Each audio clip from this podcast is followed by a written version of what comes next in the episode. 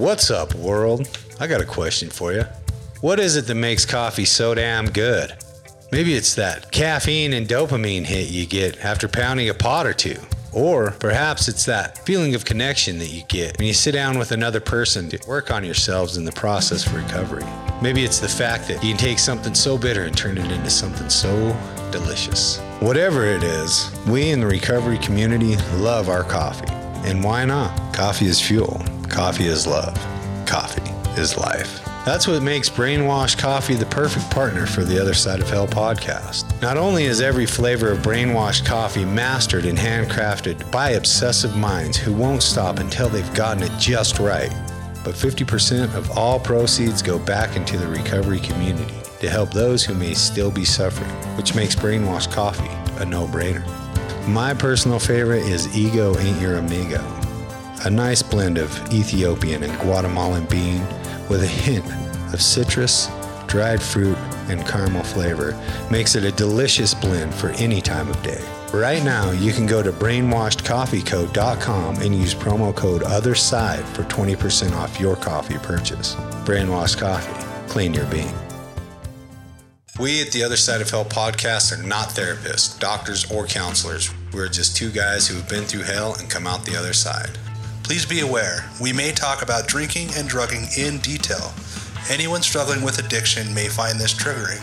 Our goal is to share our stories, explore our struggles, and connect with others through our experience. Remember, we are not alone. There is hope, and together we can get better.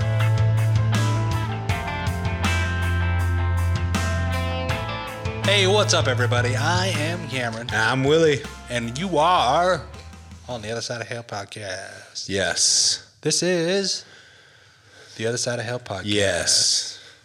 Yeah. Yeah. What's up, dude? Just over here chilling, Welcome to the show. trying to remember what to do when I'm over here. I'm pretty sure you just wing it. Yeah, that's all I do anyway. That's all we're really doing. That's all any of us Yeah. are doing. Yeah, never know what's going to happen. Like you can you can predict based on some you know substantial evidence how it's going to go, but it's not guaranteed to go that way. Usually it's guaranteed to probably not go any way that you've planned. Yeah. So just over here chilling. Good. Excited to be here. Talk about some stuff. Well, I'm glad you're here. I am too. We Glad got a pretty place uh, to go. We got a pretty good war story today. I'm glad your wife keeps letting us like come over and shoot this podcast yeah, in your like studio. based on everything that she knows about us, she's got a pretty big heart. I Yeah. would say. yeah, I love that this studio is so close to home. Yeah, for me, it's like I don't have to go anywhere. you guys are always like, "Oh, I'm running a little bit late." I'm like, "Nah, me too." I'm just kidding. I'm here. I live here. That's how it goes. So grateful. I'm grateful, I guess, to be here. Oh, cool. Have some place to be, some place to be accepted. It wasn't always that way. Fucking alcoholic, man. Mm. Fucking drug addict. Got a little bit of time under my belt, but it wasn't. All, I wasn't always accepted everywhere that I went. Yeah, wasn't always grateful. That's for sure. No, for sure, for sure. I'm still not now, but I'm grateful today. I, w- but I mean, all that stuff is just part of my story. You know, it's part of your story. Like my past is part of my story, and it's probably worth owning. Yeah. Yeah. Yeah. Why is that funny? Oh, I just I always find these clever ways to, and I don't. oh, I you're don't, just laughing at how clever you yeah. are. Yeah, I'm laughing. I'm so funny and quirky. We'll own it.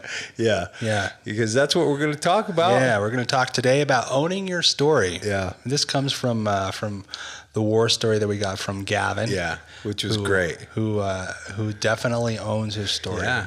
Yeah. He talks about some stuff in there that that a lot of people do but don't talk about. Yeah. You know, and and that's what this the topic sparked from. It's like, fuck, that was one way of my living. This is another way of my living. Yeah, absolutely. And it's not the first time we've heard that term, Yeah. owning your story. No, it's Right. not. We had uh, we had Katie on um, on an episode on uh, trauma, and uh, no, was it trauma? No, we had Katie on and we talked about healing, Yeah. and uh, and she talked quite a bit about owning your story. Yeah. and and that's a, that's a sort of her slogan. Yeah, it's one of her slogans. which you know like is is rightly so because it's such a big part of uh, there's so much power in that Yeah, for sure. like we can get a lot from just sort of being okay with the things that have happened to us and i know in my own experience that I, I haven't always felt that way like there's a lot of resentment a lot of self-pity a lot of uh, i don't know negative actions that that that came after i would think about the things that had happened to me a lot of victim mentality Yeah. if you will um, and and now I get to look at those situations and say, you know what, like it's probably fine. In fact, you know, I'm I don't know who I would be without those things. Right. So I, I can own it, and and I think it's a different thing to talk about owning your story and then owning it out loud, Yeah. which is what Gavin does. Right.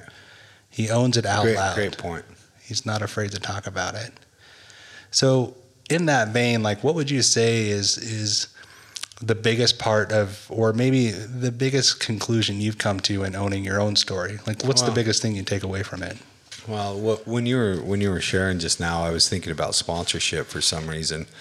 That that that came to mind because hearing someone else talk about the things that I kept secret was was the first step in me being able to like open up and talk about all these things that I had in my deep dark basement of mm. despair, you know, and mm-hmm. embarrassment. You know, I thought that a lot of the things that I was doing behind closed doors was was really abnormal, and it turned out that a lot of people were doing those things. You know, and one of the things I think people struggle with talking about openly is sexuality and trauma, you know, the things that have happened to us and the things that we've done to ourselves. But having somebody else talk about uh, their own experience before we talk about our experience is really helpful to know that I'm not alone, you know. And so my sponsor opened up to me and started telling me about stuff, even to the point where, you know, he, I remember the guy that got me sober, he's dead now, but I'll never forget, you know, he, he felt responsible for the death of a person.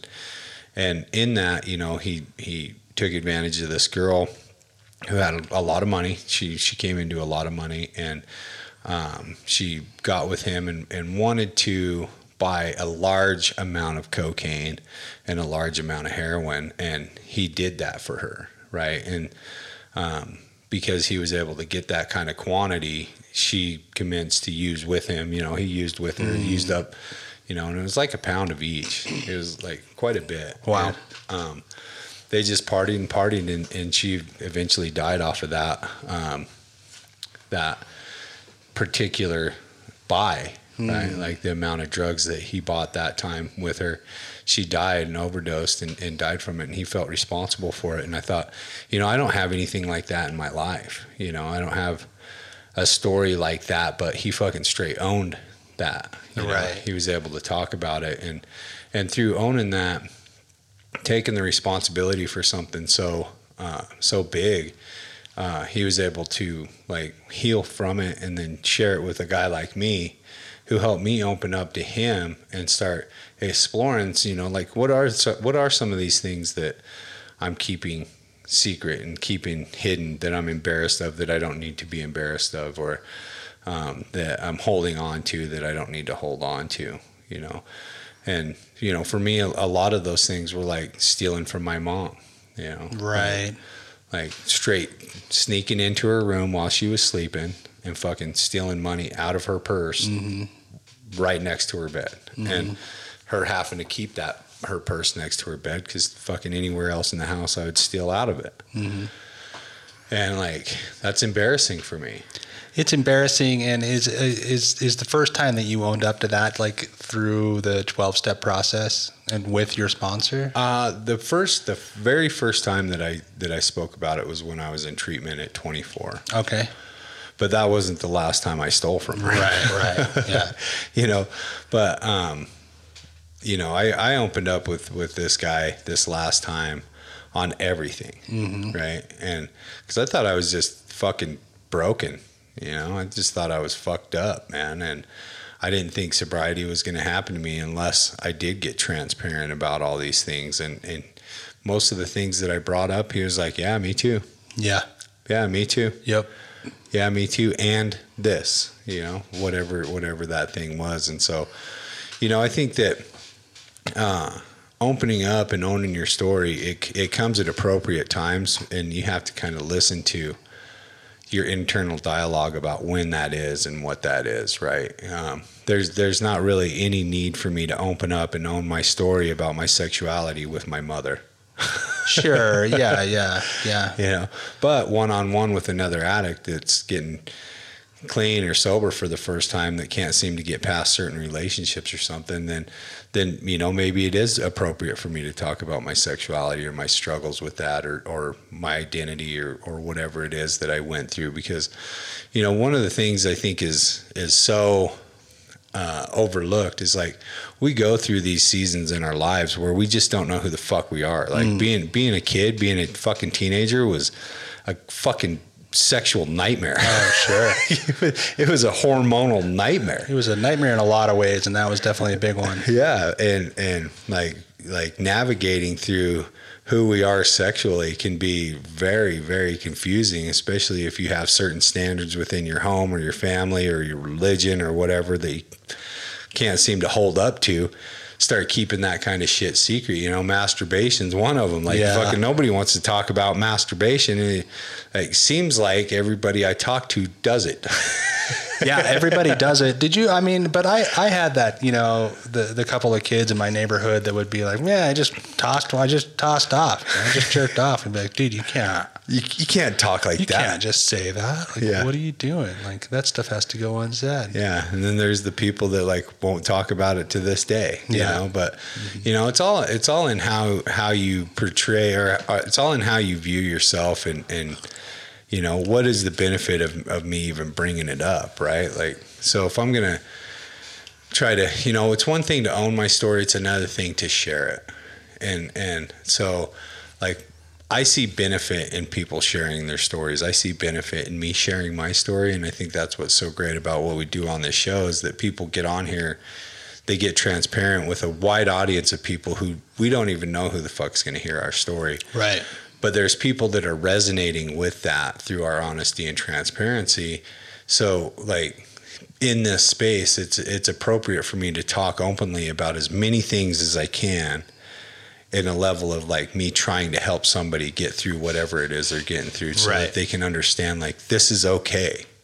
Yeah, it removes some of the stigma when we talk about some of this stuff. Yeah. Like, like I, as I was sort of having that that conversation or or that dialogue inside my mind about that kid who used to own masturbating at that age. You know, be like, what's the point of that? Like, why why would he you know like feel the need to to share that and yeah, I don't know if there was this much thought behind it then, but I think about it now, and it's like, well, the reason would be to to let people know that it's okay to talk about. Like, Yeah. dude, you you jerk off too? Cool. Yeah. Talk about it. Like, it's not that big a deal. Like everybody does it. Like it's probably not as big a deal as you think it is. And and by doing so, you know, we remove some of the shame behind it because Yeah. that was that was the first, and I've said it on here before, like specifically with masturbation, like that was the first thing I felt a lot of shame for Yeah. you know.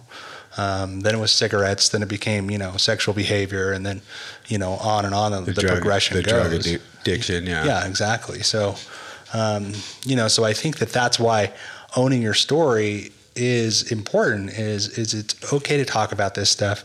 It's okay to let people know that these are the things that happen during these different times of our life. Um, they, they may not be things that we currently deal with, but they're a part of our past. And that by talking about them, it lets other people know, like like you had your experience with your sponsor, that uh, that these experiences happen. It's okay to talk Yeah. about them, and the more that we talk about them, hopefully, like the more we heal from them. Yeah. And, I think that that's a big part of it is just knowing that there is a therapeutic benefit to owning your story. Yeah, for sure. You know, and, and and it's hard to it's hard to move past some of this stuff without like definitely taking a look at it and accepting it, right? Mm-hmm. Because that that was one of the one of the things we were talking about as we were coming up with this topic was you know what is the difference between owning your story and acceptance, right? Or accountability. Or accountability, Yeah. right? And and so like as I go through and I process my life, you know, I have to look at the things like like what are the things in my life that have brought me shame, right? Because shame and guilt are different, right? Like guilt is comes from something that I do, and shame comes from something that I believe I am. Mm-hmm. Right. And so as I move and I navigate through being able to, to put together this format of being able to tell my story and own my story, I have to go back and I have to put, you know, where did I get my belief structure from and what do I believe about the behaviors that I've had in my life? And so, like, for me, like, like stealing was, uh, I, I was labeled as a thief from stealing, mm-hmm. right? And so I internalized this behavior, right? And that behavior came out of a desire for self preservation or, um, you know, security or something like that. Like I would steal because I thought I needed the thing that I was taking. And so as a kid, I would steal shit. Like it was usually candy or toys or CDs or something something to that nature before I started just trying to steal things I could get money for. But I internalized when I when I got caught and um, I was getting like you know disciplined for that. The label of thief came up, Right. and I associated thief with bad, right? And that's just the way my mind worked my whole life. Like, uh, like I tried to, I always identify whatever that label was to solidify the fact that I was bad and unworthy. Mm-hmm. Like, like here's another proof that I'm bad and unworthy. And so, being a thief went into my subconscious mind and, and I labeled myself as that. And so Yeah. every time I went and stole something, it just it just validated the fact that I'm a thief, right? And that validates the fact that I'm bad. And so just let's just keep chalking this up to this person that's unworthy of love. And so as I as I move through that stuff, I look at, you know, that's one aspect of it. I was a thief, right? Um, the other thing is is like I I was really abusive, right? And so like my my need, one of the things that I had to do in my fourth step or my fifth step, my when I started like going through my step work, you know, and I and I got through and I identified some of these areas. I got to my ninth step and I recognized that I needed to make amends to animals, right? Because I was I was one of those people that was super abusive to animals. And that was something that was really hard for me to admit because I know that people frown upon a- an animal bully, Yeah. right? And it was something that I did from the time I was very young.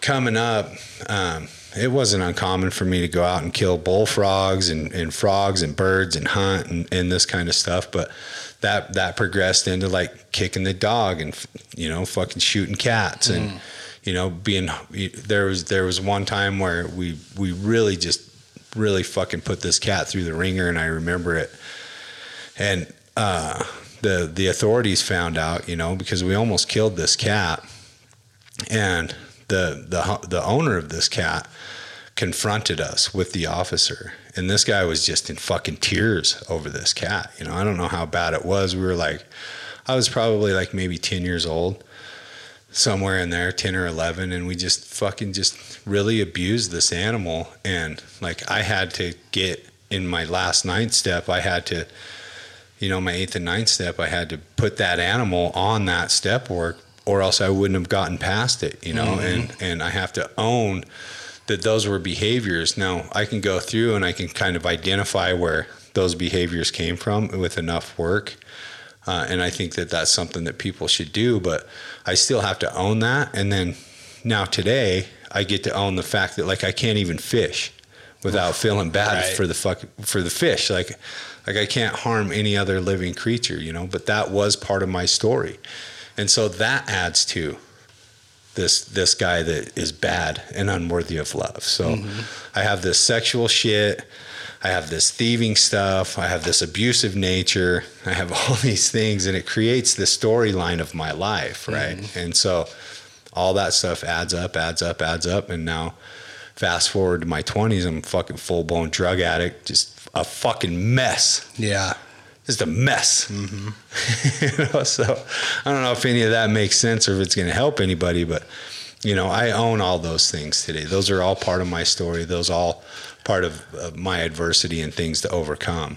Yeah. Well, and those are things that are difficult to talk about. Yeah. Those Things that are difficult to hear sometimes. Like I'm sure there's going to be people that hear that you were abusive to that cat and go, "Oh my God, Willie, why?" Yeah, or You know? what a fuck. Or Yeah, I'm gonna get yeah, yeah. judged some some right, right. Well, that's, and that's the fear. That's the fear. Yeah, exactly. And I and I think that that's uh, for me like that's the biggest hurdle is like with owning my story. Like I want to own my story. I want to be able to to take that into myself, accept it, and then put it out there for the world to see, so that it can be inspirational Yeah. and and and maybe make a difference to somebody else, right?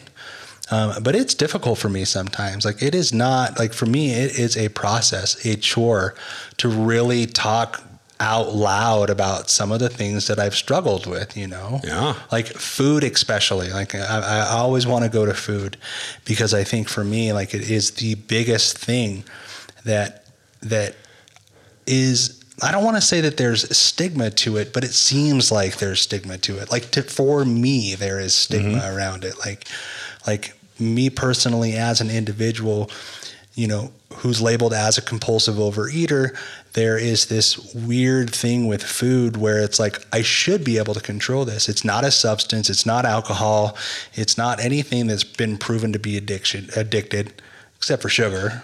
Yeah, sugar's way addictive. Right, but um, you know, it, there's not as much awareness around it, and so it's like, you, know, the fear is that by talking about it, people are going to receive it as, oh my god, like you can't control. So what are you weak? Yeah, like what? Just don't have another one. Like Yeah.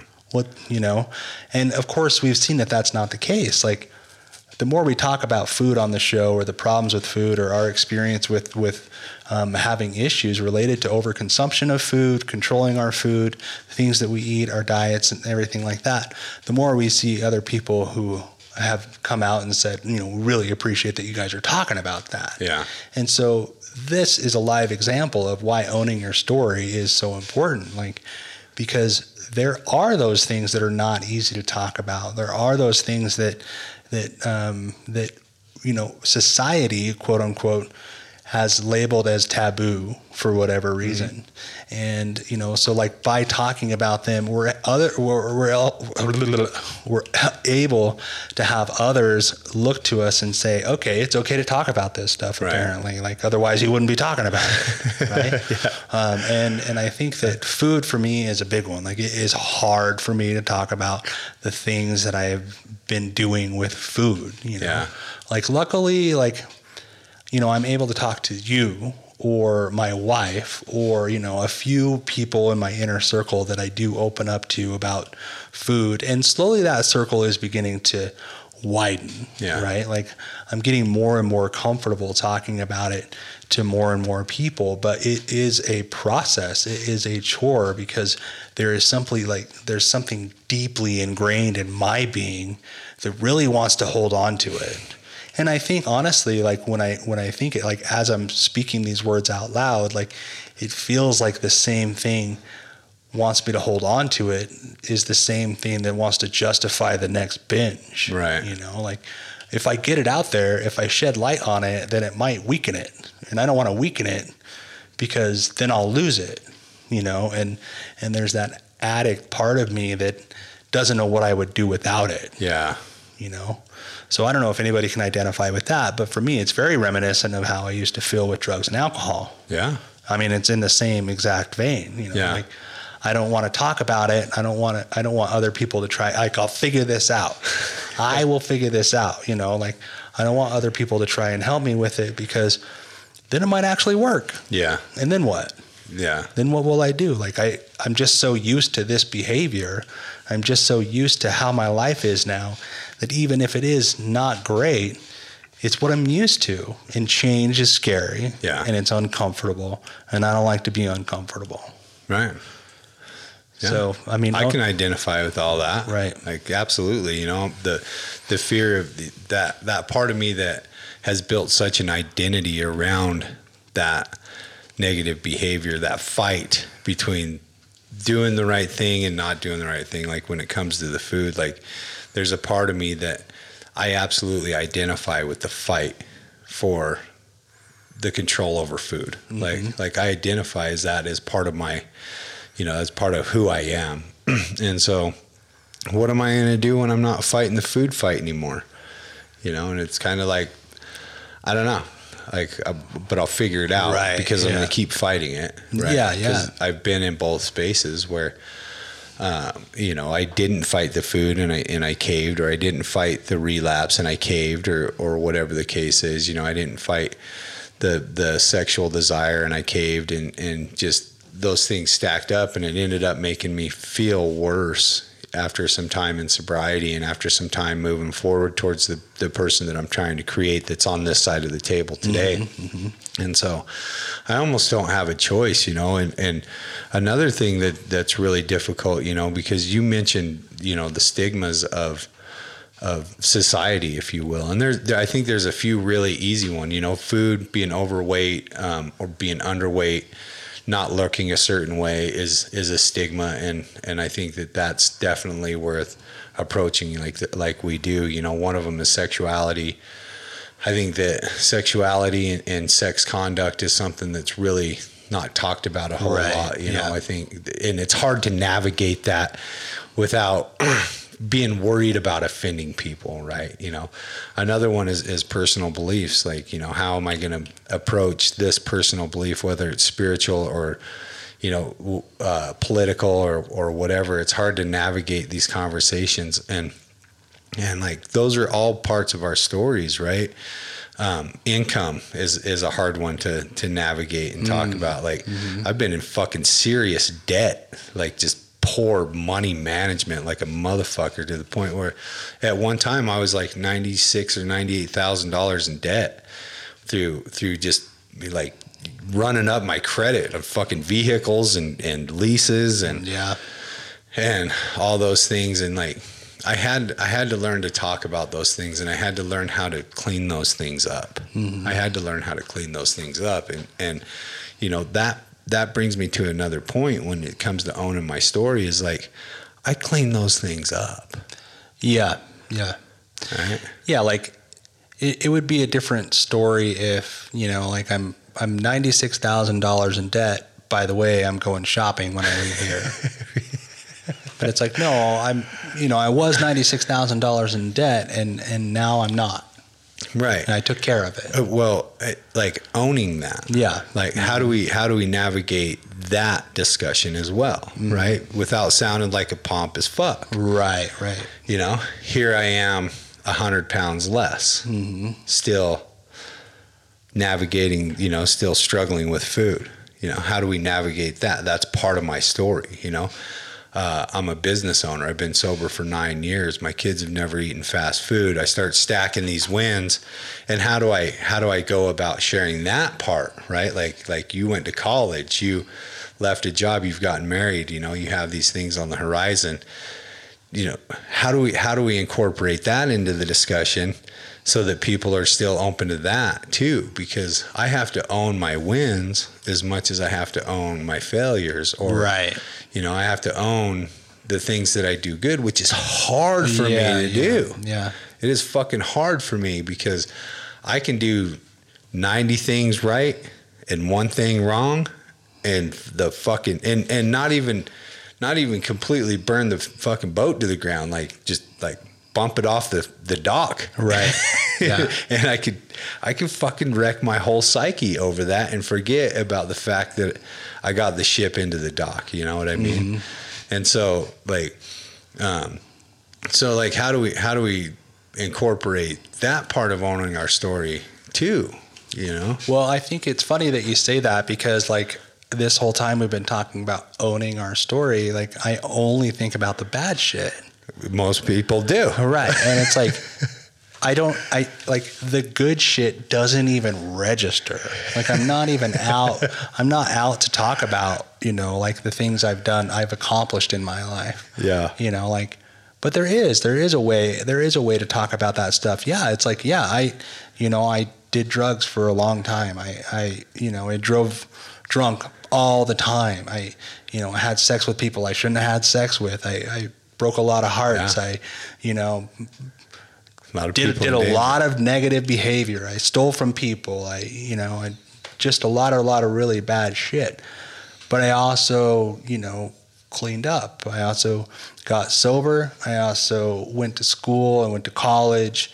you know, I got married, I left a job, I started a new career, you know, like all the, all the good things with the bad. Like there is a way to do all that, right? Like we mm-hmm. can own it all.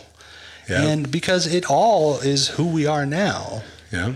And and the funny thing is is like with as difficult as it is to own that bad stuff, like I wouldn't have any of the good stuff had I not had that Right. bad stuff. Which is, you know, the paradox of recovery. Yeah. Yeah. If it wasn't, if anything was different, everything would be different, right? Mm-hmm. Like one of the things, one of the things that I, as we start exploring uh, who we are in sobriety, right? Like so, so we've had enough enough bullshit that we decide to get sober, right? And this is this is for anybody, you know. Eventually, you had your first day, day day one, Day one. day one sobriety. Yesterday I drank. Today is day one, right? And we have all that shit. Day one turns, you know, whatever that looked like for whoever you are. Like, like for me, day one of, of my last bender was coming to in a in a tri- in a camper in Riverdale that my mm. parents were paying for. I just came off a Xanax binge. This was the last time I used. It was mid December 2011. And I don't remember a whole lot about it, but I went to a meeting, right? I, I went to a meeting and I got with another guy that I had already been kind of working with and said I was ready, right? And that day turned into two and it was a struggle and that two turned into 30 and it was a struggle, but we started working the process of recovery through the 12 steps of Alcoholics Anonymous. That's what worked for me. Now, through that process after 9 years, one of the things that I did uh, to to prepare for nine years was kind of start like, what do I want my life to look like? You know, what kind of person do I want to be, and how do I get there? And one of those things was like, things will be revealed as we're ready for them. You know that old saying, more, Right. more, More will, will be revealed. More will be revealed. You know, I worked the steps, and some of those things were on there that I talked about. You know, the sexuality, the drug use, the thievery, the the deception, uh, the animal abuse, um, the, all those things were on there, and I was able to stop doing those things. And it, you know, and so what does it look like to heal that? Right. One of the things that I had to do in the area of sexuality was like get some, get some, learn some things about human sexuality. Right. I had to you know, like me and Avery went to a sex counselor and learned mm-hmm. learned you know what it's like for a wo- I got to learn what it's like for a woman in sexuality, and she got to learn like what it was like for a man, so that I could put that into my toolbox, so that I could better own who I am sexually, right? So that I can be more confident. I've said it so many times, and I'm going to keep saying it. My ultimate life and my ultimate goal in life is to know myself well. Right. I want to know me, you know, and and I'm not going to fucking fight who that is. I'm going to explore who that is, and not everybody's going to accept it, but I get to own it, right? I get to own it today. I get to own it on my terms because I stop doing things that I don't agree with. You know, I don't have to do things to make you happy or them happy. I do things to make me safe. And I do that through that process of like, okay, I don't know what this is about, but I can learn what this is about. And so the process of it all is like really learning and, and being willing to really admit my faults and really admit my dark places and really explore those. But it, it helps a lot if you have somebody that can go there with you. Right. Yeah, it's it's it's it's almost like that saying, you know, don't go into your your mind alone. Yeah. it's a dangerous It's a neighborhood. bad neighborhood, na- dangerous Yeah. neighborhood. don't go in there alone. Yeah, you know, and, and I think too that uh, when it comes to that, that it it is crucial that I navigate some of this stuff with somebody else because, like, looking at all this stuff is not always a good feeling. Like, if I'm gonna, you know, take a good hard look at this stuff and accept it as mine, um, you know, it's there might be a time where I need to bounce some stuff off Yeah. of somebody, and I need somebody, like you said originally, like that will say, "Yeah, man, like I did that shit too," like because I want to immediately assume that I'm the only one that's ever had to deal with this, or that I had it worse than anybody else, or that nobody else understood how this made me feel Yeah. and that's not the case like we're finding more and more like especially through doing this podcast and the people that we get to talk to like not only are you know do other people know and and, and have a similar experience that, that we do but you know, those people have been through the wringer, you know, four or five times worse, or they have completely, you know, different experiences and they are owning that. Yeah. And like the the traverse of that is that, you know, they're owning it and they're prospering from Yeah. it. You know, like so it's almost like in direct correlation to how much you choose to own what happened to you will will determine like how much you will be successful. Like if you completely own what happened to you, live out loud, work through that stuff, share that process with other people in an attempt to help others. It seems like from what I've noticed, the better off these people generally seem to be. Yeah. It's working for us. It's working it's working for us, yeah. Yeah. And so, you know, I'll be grateful for that today. But Yeah. but owning your story is is huge, man. Man. Yeah, and it's it's uh, it's it's not an easy process. It's not anything that that I knew to do automatically, Right. but it's something I'm getting better at the more and more I do it. But didn't it seem like like you know we're we're we're uh, traditional twelve steps. So like a lot of like you and I, we went to a lot of meetings when we you know AA meetings or NA meetings when we first got sober, and people would share, you know, Mm-hmm. and didn't it seem like you could tell or you could resonate with the people that seemed to own their stories like it was for me like the people that talked about the worst shit were the people i was most attracted to because Right. i wanted to know how the fuck how are you happy Yeah, you know and yeah, especially when you know a lot of times they're laughing about it. yeah, and that's part of I think part of the healing process of owning your story, you know. And I would listen to these people, and they would talk about some fucked up thing that I did that I was keeping secret, and then they would laugh at the end of it and be like, "Fuck, my shit was fucked up." Right, right. I was fuck,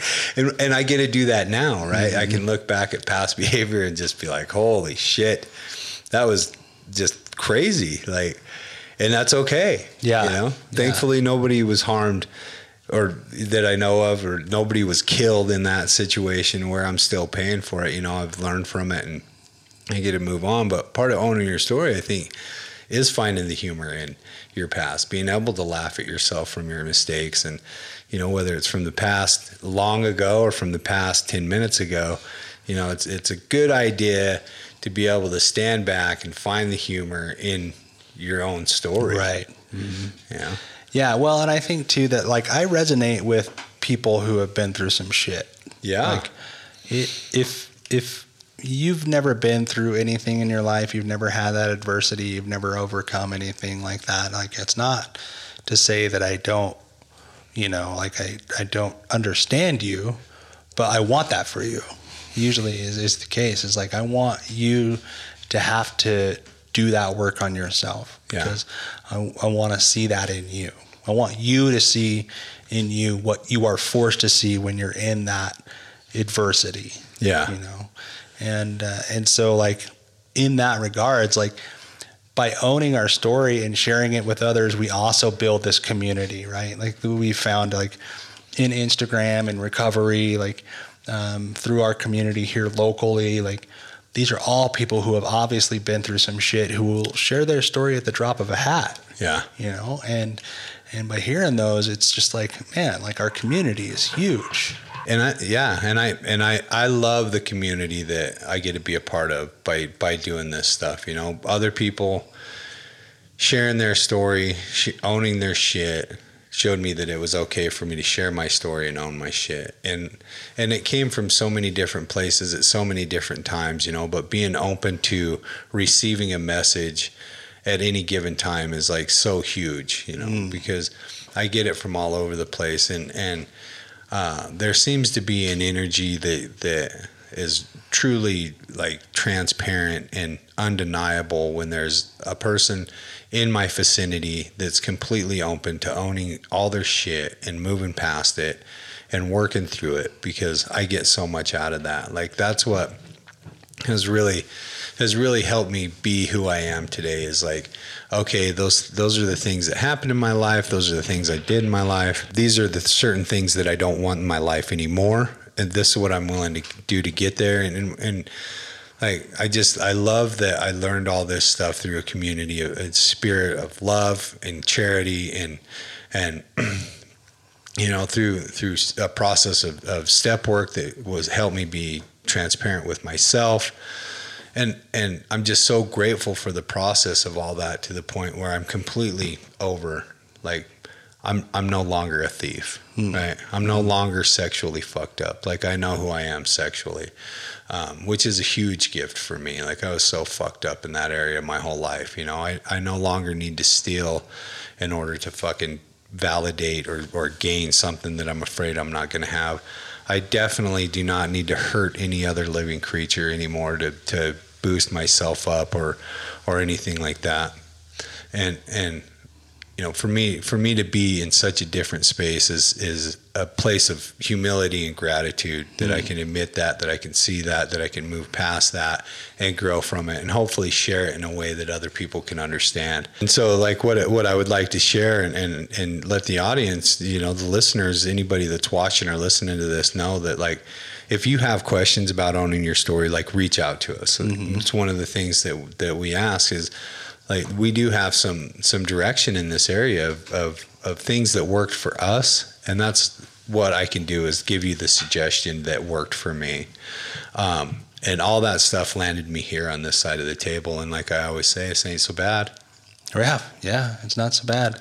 And the other thing I would say too is that, you know, like when we talk about owning your story, it might sound like we're talking about owning it out loud, and that's not necessarily the case. Right. Like there is a, a, a way to own your story humbly, quietly to yourself. Like I'm reminded of of uh, of Jim Thompson, who we had on the show. Um, he shared his war story, and he talked about celebrating 10 years of sobriety quietly right to himself right. And uh, and and sometimes that's really what we have to do. Like maybe maybe sharing your story and owning your story out loud is not for you. Like maybe there's a way for you to say like humbly to yourself like you know what? I do own on that shit. Like it's important that that we talk about it in a way with at least one other person in our experience at least um, you know like through a 12 step program through step five. Right. Um, that that because I think that there is power that comes from saying that and speaking those words and getting it off your chest. But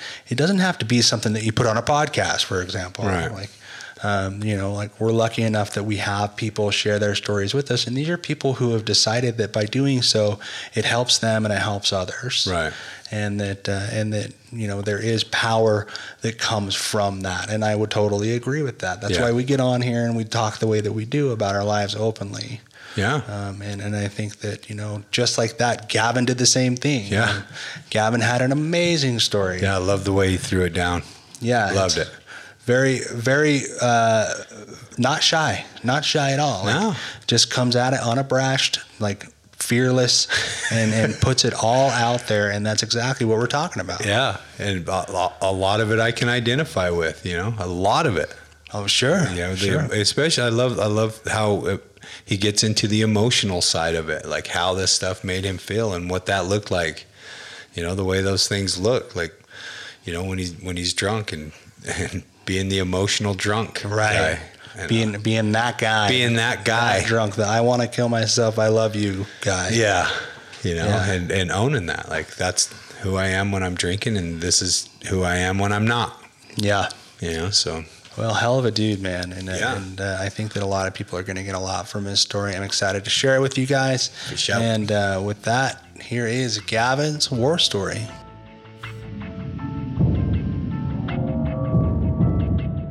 How's it going, everybody? My name is Gavin, and I am a drug addict. So I first started using hard drugs at 18 years old. I was that uh, well-researched college kid, right? Oh, this compound should fix the tachycardia caused by the synthetic cathinone. You know, I was Mr. Smarty Pants. I wasn't going to end up like the average American drug user because I was armed with that internet knowledge, right? Well, by 23, I'm hanging out in Killeen, Texas, slamming meth with fucking Mexican gangsters, just like everybody else. So, I guess you could say my journey started when I was 15, smoking weed during lunch at school, and sometimes getting drunk on weekends with my buddies. Ended at 26, locked in a bathroom, injecting myself with imprecise mixtures of meth and heroin, crying tears of despair and jacking off, all at the exact same time. I was uh, I was more or less a textbook completion of the gateway theory, I guess you could say. So what happened? I guess uh, I guess let's start from the beginning here. In the August of 1993, I was born to two loving and wonderful parents. My dad was in the army, so we are constantly moving all over the fucking place every two years or so. But uh, other than that, great family, really happy childhood. Never got beat. Uh, well, you know, this, this, was the old days when we could still get the belt whenever we were acting up. But uh, yeah, never got abused, never got touched or had any kind of funny shit happen. Uh, I am blessed to have had a really, truly happy upbringing. Now, I do have the the genetic predisposition to addiction from both sides of the family, if, if that's even really a thing. But uh, I mean, otherwise, great family, happy childhood. Strange, right? So let's dig a little bit deeper in my formative years, I guess. What's uh what's really my excuse? Well, from my very earliest memories, I've had a deep and powerful love for uh, rock and roll music. And then when I was 10 years old, I started playing the guitar. So naturally, growing up, I idolized all my favorite rock stars. You know, Phil Anselmo, Bon Scott, Ozzy, Marilyn Manson, all the magazines, biographies, interviews, and everything I could get my little hands on. I ate it all up. Then at around age 12, my short and curly start sprouting. Along with this come the good old feelings of immense insecurity, angst, social anxiety, and sexual frustration that I'm sure every person on earth is at least vaguely familiar with. Awkward, shy, and just absolutely 100% uncomfortable in my own skin. No idea who or what I am, and desperately trying to find a way to impress girls. Well, everybody knows who gets the most girls, right? The rock stars.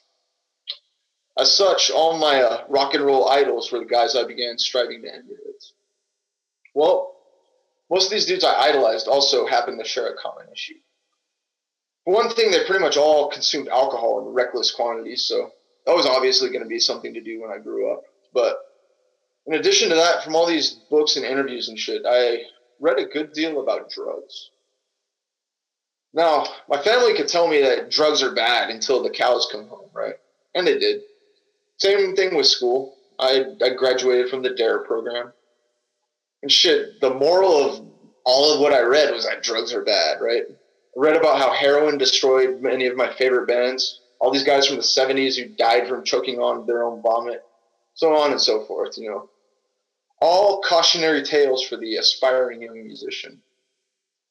Ultimately, however, the uh, association that was gleaned by my impressionable young subconscious mind was that sex equals drugs equals rock and roll.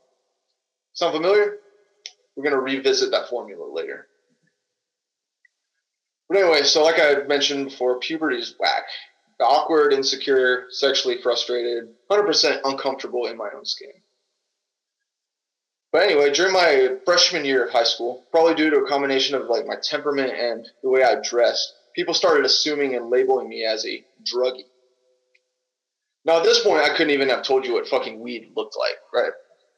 But the label druggie happened to complement the silly little guitar picking rebel image that I was trying to cultivate. And uh, vastly preferring that to the label of creep or weirdo, I ran with it. It wasn't until uh, about midway through age 15 that I actually discovered uh, marijuana and booze.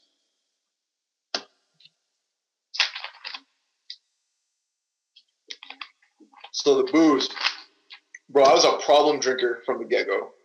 I was the real alcoholic described in the AA book from the very first time. No question about that. Passing out before 10 o'clock, throwing up on pretty girls, crawling around and crying, I want to kill myself. You know, I, I was that guy. Yet, in spite of that, for all the issues previously mentioned uh, insecurity, social anxiety, sexual frustration I fucking loved the effect that alcohol produced in my brain. Plus, of course, you know, drinking underage made me cool. To be honest, though, looking back, unlike alcohol, I never really actually enjoyed the effects of weed.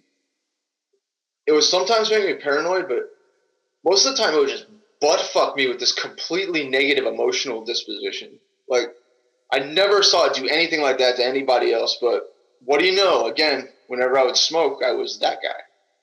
So why did I do it? Well, because of course, like I said, I thought it made me cool. Well, around fall 2011, weed led me into contact with people who dealt in other illegal goods. But before that, let's backtrack a little bit, and I got to tell you about when I found love. So the beginning of my junior year of high school, the whole goofy little rock and roll guitar boy shtick finally worked, and I met a girl. My first actual girlfriend, right? She's this cool ass chick, smart as hell, down as fuck. So what's the problem? Well, in nature, there seems to exist this incredible phenomenon of when a guy is single, there's not a woman in sight who wants anything to do with him, right? But the second he gets a girlfriend, how should I how should I say this? The uh, the floozies just appear out of the woodwork, out of nowhere, from every direction. Hey, Gavin. right. So I had this awesome chick, but uh, also all this newfound attention from women that I'd never experienced before. So naturally, being a selfish and self-centered piece of shit, I indulged in that.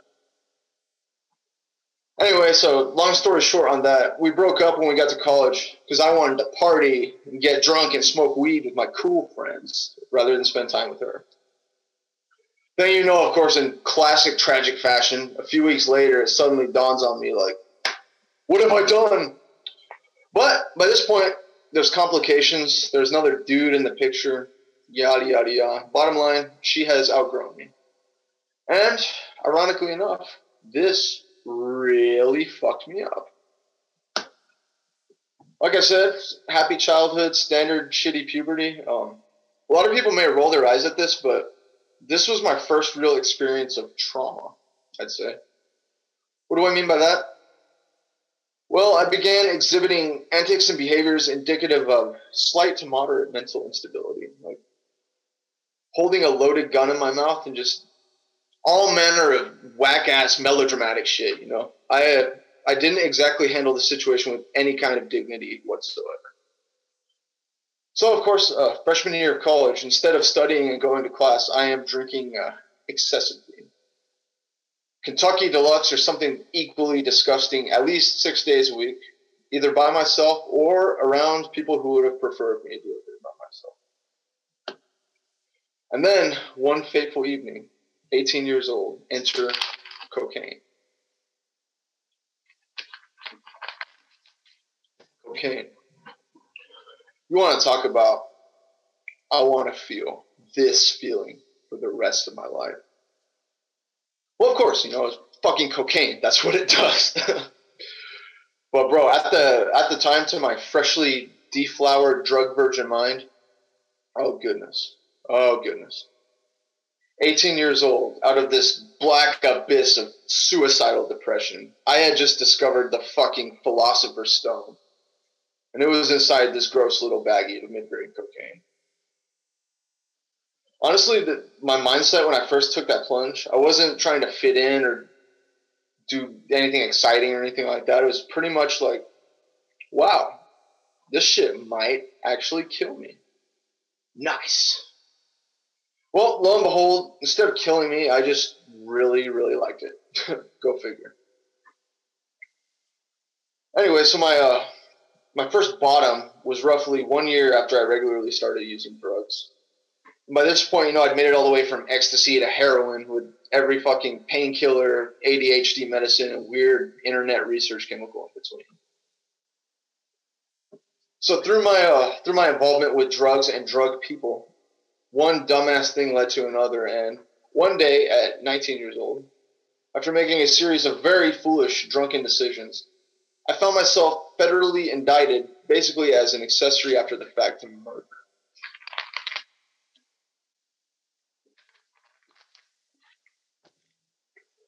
Wrong place, wrong time, wrong people, and too drunk to care.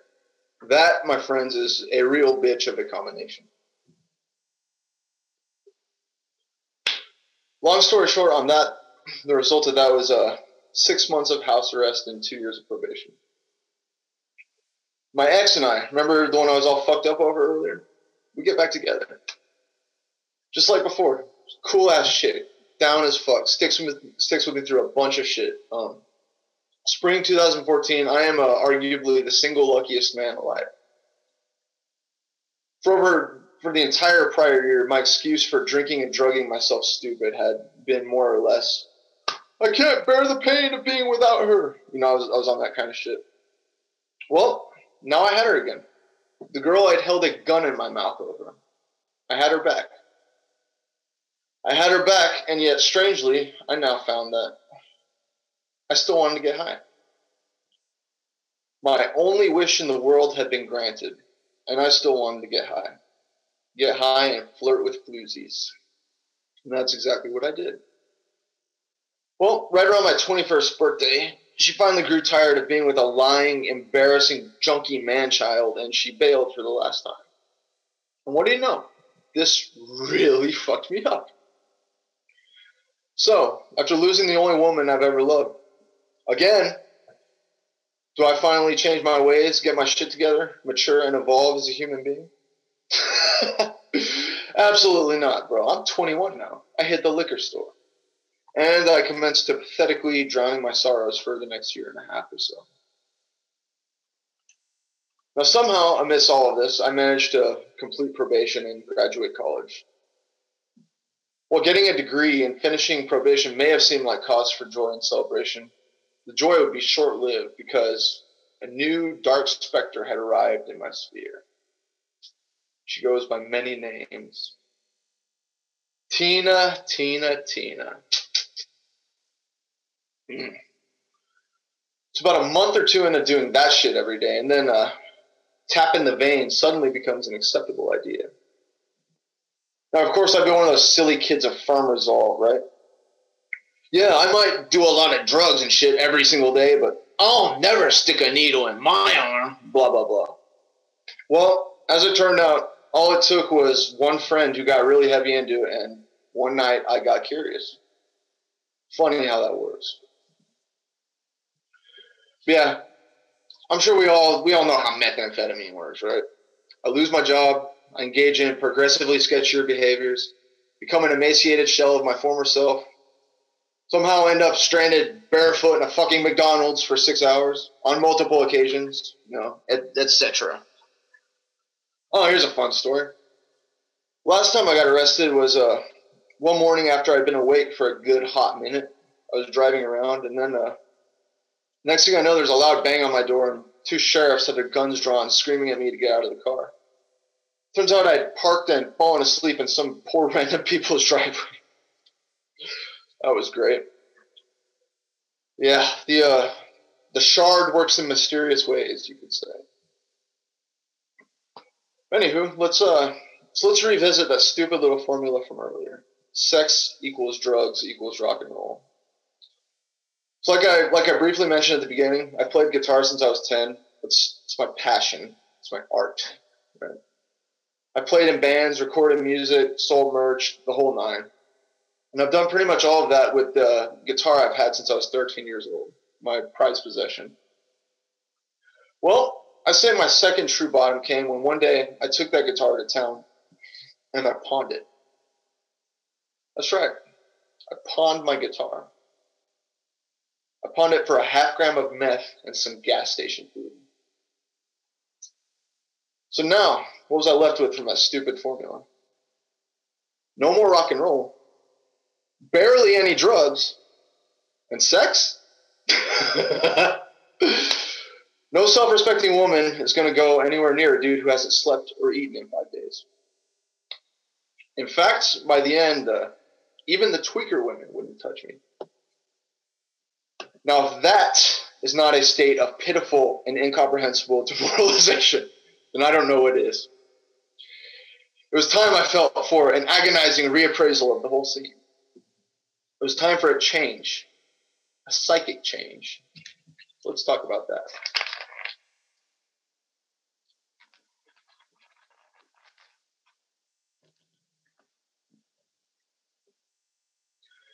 The late English occultist Aleister Crowley has a quote from one of his writings that's a, something to the effect of whether or not these things can be said to exist objectively is irrelevant, for by doing certain things, certain results will follow.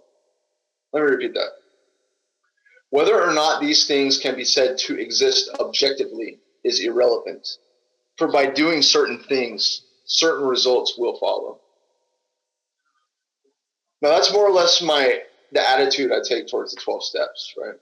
I encourage people to approach the 12 steps like a scientist.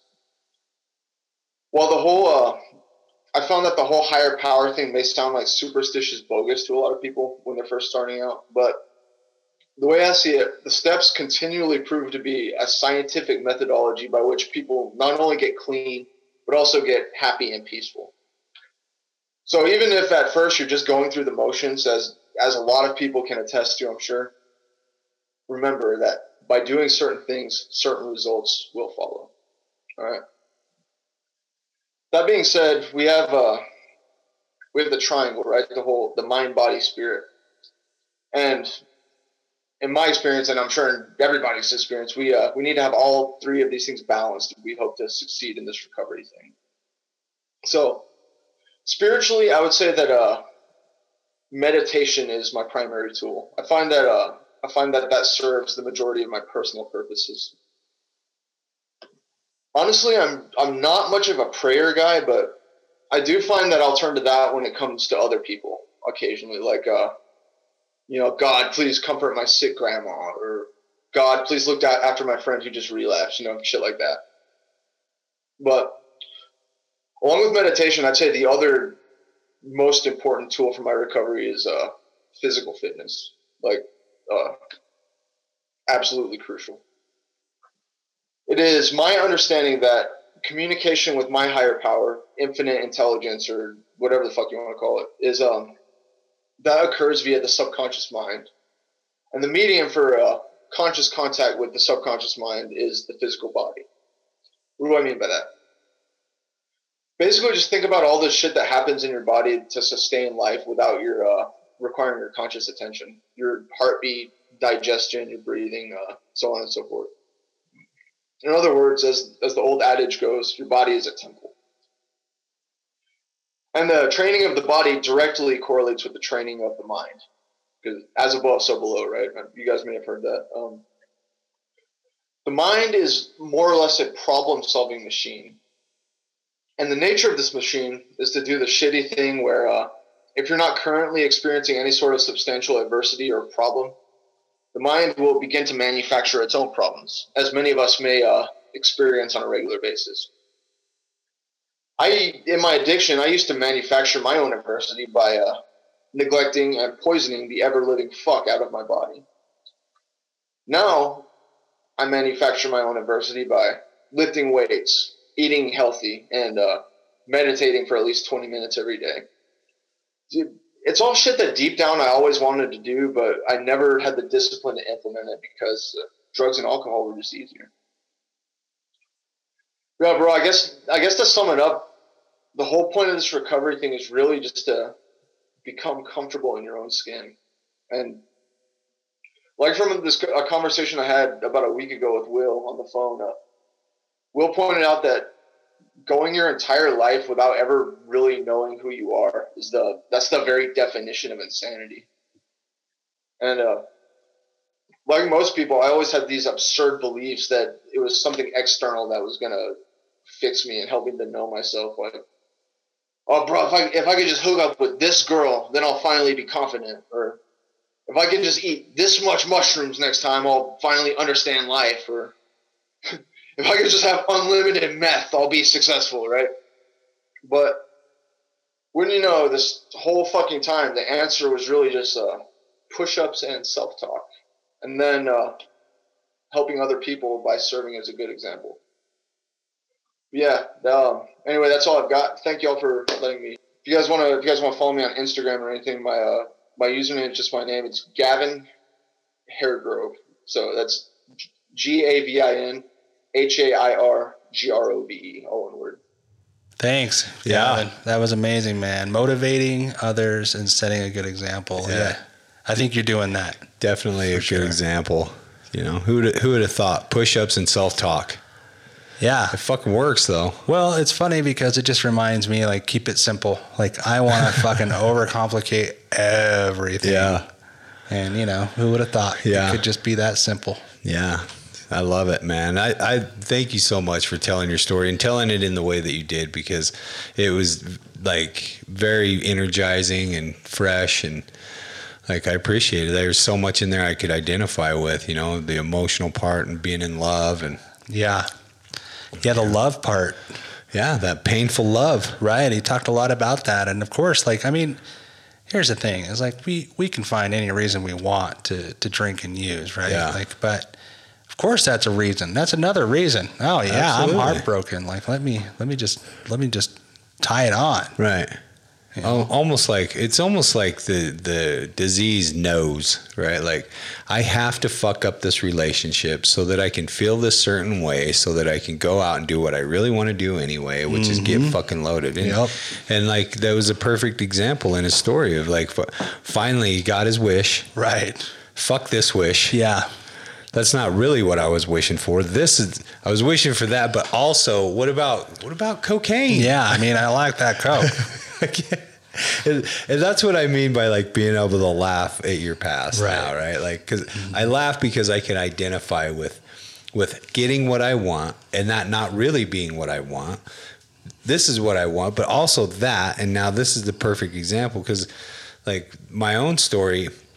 My high school girlfriend, like we moved in together, and I was I fucking used behind her back all the time. Yeah. And then I caught her cheating on me, and I just blew it out of proportion on my end. Right? Yeah. I used it for an excuse to totally self destruct. Oh, sure. like sure. going off the rails, you know. Oh yeah, I have so many instances like that for sure, dude, Yeah. for sure. And I, I, I think that you know he he talked about he he- talked about some grisly shit. Yeah. One of the things I think that I identified with is just just that validation that come from women. Like he didn't he didn't know how to like validate his his his own self without having a woman in the picture. Yeah. You know, and and I like that he, you know, he talked about how what is this thing that happens like as soon as you get a girlfriend, like all the other girls come out of the woodworks, Yeah. and all of a sudden, you know, like it's like, well, yeah, that sounds real familiar. It does. You know? It does, right? And like, I mean, I love that I could recognize that same bottom of like finally, finally getting to a place where nobody wants to be around me.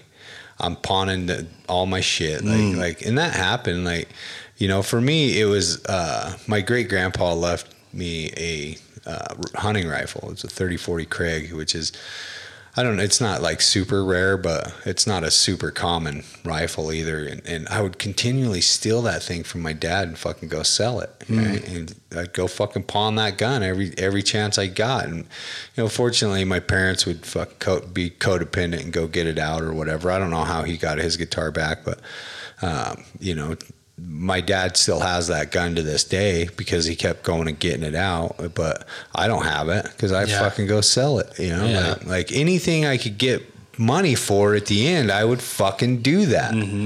I would do that. Mm-hmm. Yeah. Over, over all of it, and and get to that point of incomprehensible demoralization Moralization. where you can no longer hide from the world what you really are at that moment, right? Like I'm a Mm-hmm. fucking drug addict, posted up in a bathroom, beating my dick, fucking shoving drugs and alcohol into my body at Crying. all at the same All at the same all time. at the same time. Yeah. All at the same time. And and, And that's then- what you call owning your fucking story. I mean, really. and I laugh because that is my past. Yeah. Yeah. That's my past, right? Like trying to do all those things at once, hoping that one of them will work One of or them's all gonna of bring them me that happiness. fill the void, right? And turns out push-ups and self-talk was the answer. Great. That's just great, man. no, no, I I laugh because that is a, a huge part of my program today. But um, you know, finding a solution that works. You know, he talked he talked about the steps. You know, and, and, and having that as a part of. You know, there seems to be something that works. Like you can you can deny it all you want, and it may not work for you if you don't work it or you don't agree with it. But there's thousands and Right. thousands of people who have found sobriety through the 12 steps who Yeah. have found a different way of living and found a new level of understanding themselves through the step work, being transparent, owning their past, you know, putting it on paper, making those amends, you know, continuing in the process of those three areas, you know, spi- physical, spiritual, and mental. Mind, body, spirit. Yeah, trying mm-hmm. trying to get those things connected, get them in line, get them on a on a daily program, whatever that looks like for them. You know, for us, we've talked about it several times. What ours looks like, and it and it consists of a lot of the same things. You know, meditation, healthy diet, exercise, communication, relationships with people.